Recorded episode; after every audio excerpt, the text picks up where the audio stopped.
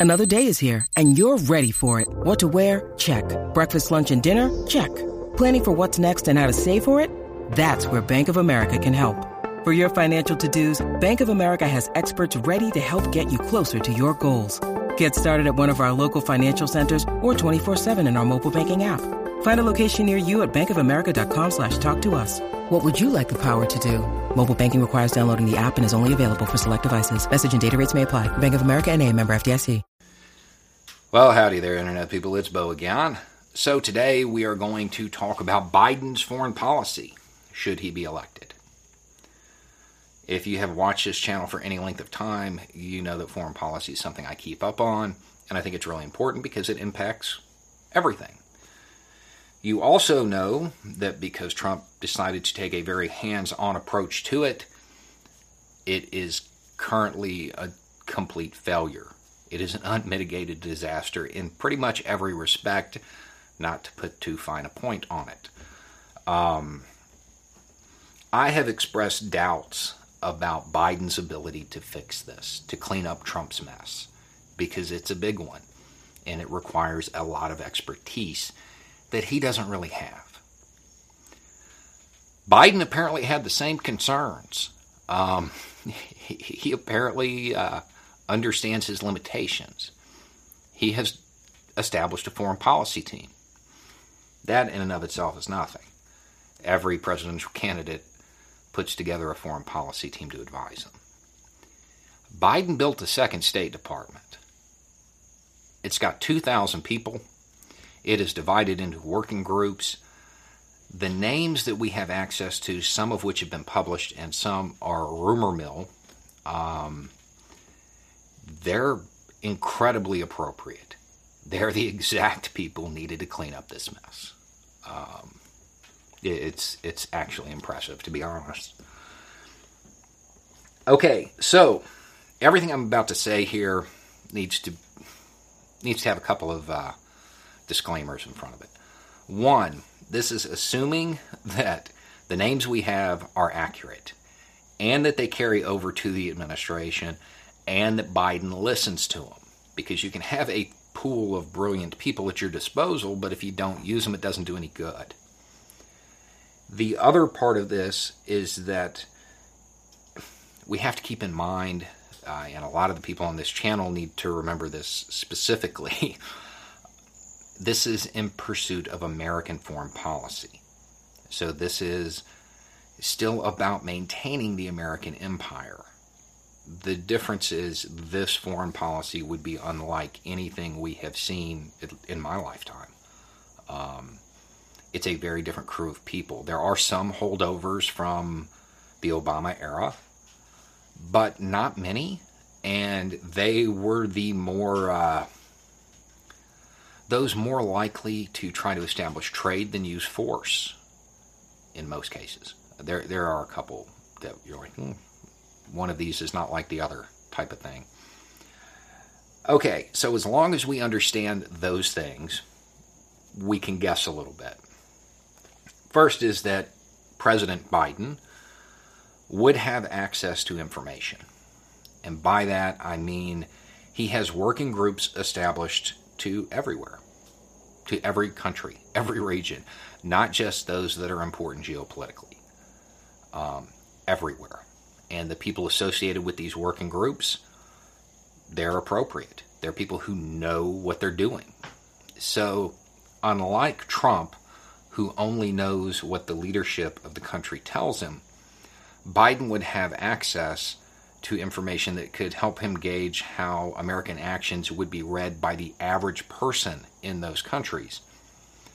Whether or not he takes that into consideration during his decision making is an entirely different question, but he would have access to that information. Um, and putting it together this early leads me to believe that he would want to use it. This is going to be a surprise to anybody familiar with Obama's foreign policy.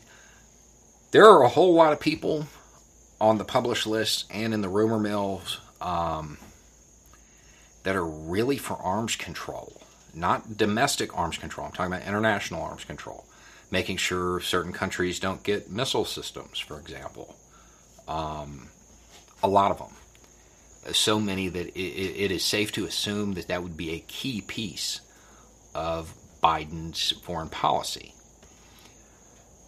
Another thing is that there are a whole lot of LGBTQ people.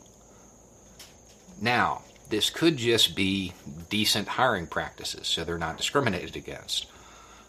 Or it could mean that the Biden administration plans on attempting to reassert the United States as a defender of human rights and trying to speak for the rights of marginalized people, not just this community, but religious and ethnic minorities as well.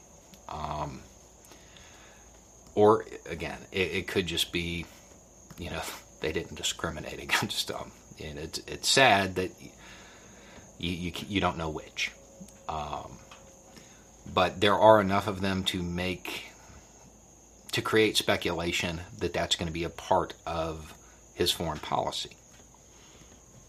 He has a separate working group dedicated to racial injustice in the United States. Now, if you work for the Trump administration, you're probably saying, what does that have to do with foreign policy?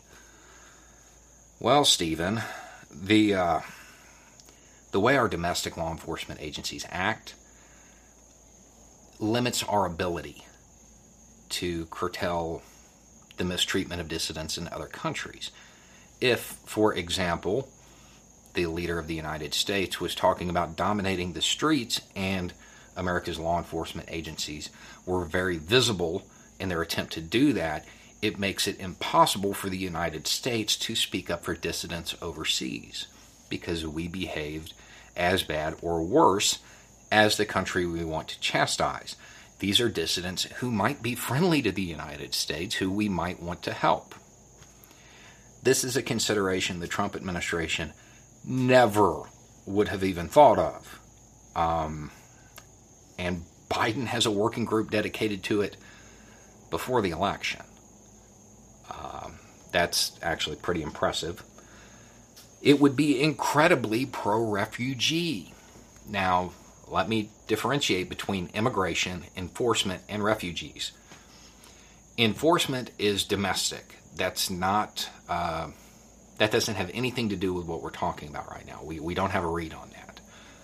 Immigration is different from being a refugee. Uh, now, we don't know much about the immigration stuff yet. The, those who we have access to or who are rumored to be involved are very pro refugee and they understand international law. They understand that we are violating international law. We are violating our own laws. We are violating our obligations under the Constitution. Um, and I would assume that with the people they have, that a lot of Trump's policies would disappear overnight. Um, they're not going to want to maintain them for any length of time at all because they're illegal. So that's that's a win. Now these are not people who would go as far as say I would want them to go, but it is light years beyond what the Trump administration has or Obama. Um, so that's good. Um, all of this is great. But we do need to keep in mind that even though many of those who are involved with this, alleged to be involved with this, uh, are the type who would want to switch America from being the world's policeman to being the world's EMT, it would still be being the world's EMT in pursuit of maintaining American dominance. That isn't going to change. So, even with all of this good news, understand it's not about creating a better world, it's about maintaining American supremacy. Uh, although I would suggest that doing it through trade is probably better than doing it through force.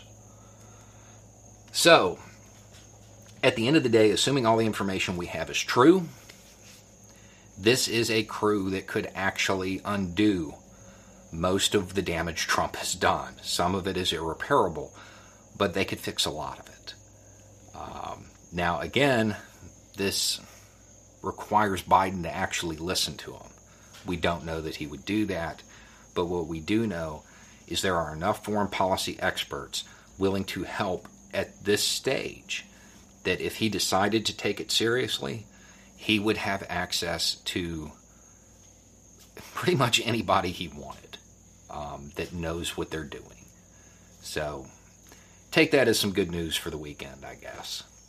Anyway, it's just a thought. Y'all have a good night.